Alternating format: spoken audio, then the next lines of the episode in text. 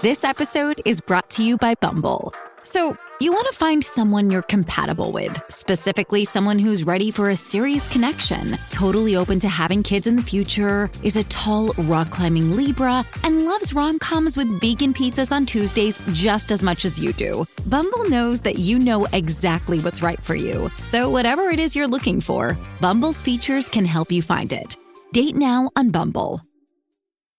Diddy's latest bash was so hot, a dancer caught on fire. Speaking of rekindling, Ben Affleck and Jennifer Lopez confirmed with PDA that they're back together, and we know which SNL legend is the new stand in host of Bachelor in Paradise. All that and more coming up next on We Hear Quick Fix. Hi, you're listening to We Hear Quick Fix. I'm Ian Mohr. And I'm Francesca Bacardi. First up, an Atlanta party hosted by Diddy was lit, literally. The bash thrown for Pierre P. Thomas got so hot, a model caught on fire as she was dancing on the floor. A source told us that the party for the Control Music CEO, hosted by Diddy, quote, there were dancers on tables wearing feathered skirts, and one dropped down to get her eagle on and caught on fire from a candle. Fortunately, she was totally fine, but all that was left of her feathery ensemble was her thong. I hate when that happens. I don't know what it is about Diddy's bashes, but he's always catching on fire. That's true. It's not the first time that a party he's thrown has ignited in flames.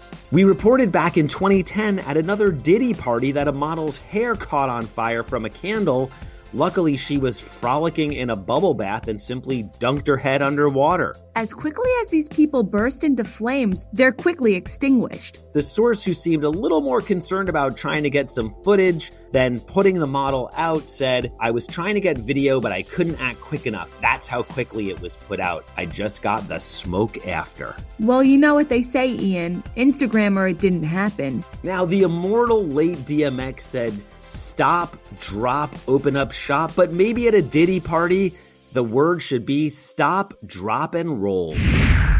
Up next, it's official. Bennifer 2.0 is back on. The two were photographed walking into the Pendry Hotel in Los Angeles with their arms wrapped around each other.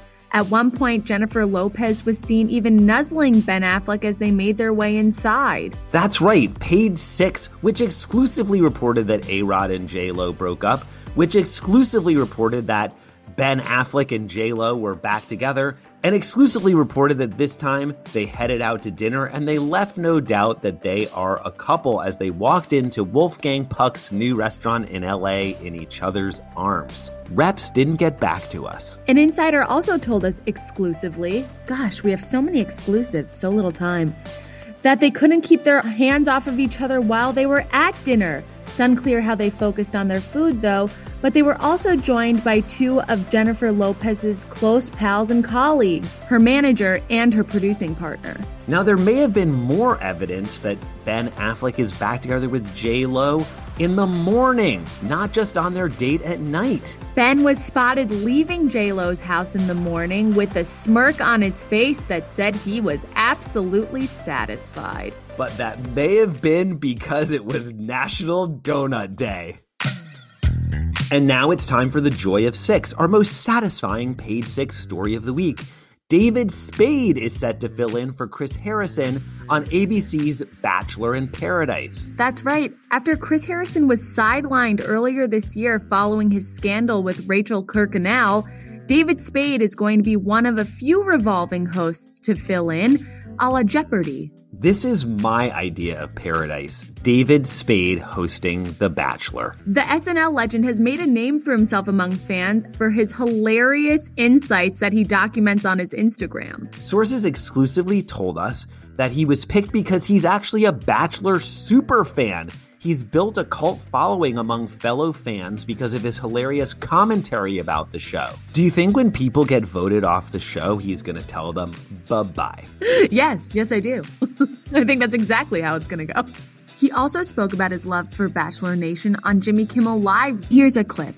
Their backstories are funny. The one girl, his mom was in jail or something. She should ask them not to film the calling the mom in jail. Yeah. I mean, and then he gave her the rose, and I was like, "This, take this rose as bail money." Now, Spade's casting is good news for Bachelor fans because producers have said, sources told us, that they want to put some fun in the show and that they think it's become too serious. Who doesn't love a little levity on their late night TV? Yeah, it's hard for me to believe that The Bachelor has become too serious, but I can guarantee you that someone at Yale is writing their dissertation on the franchise. And that's it for your We Hear Quick Fix. For more juicy stories like these, check out page6.com. See you next week.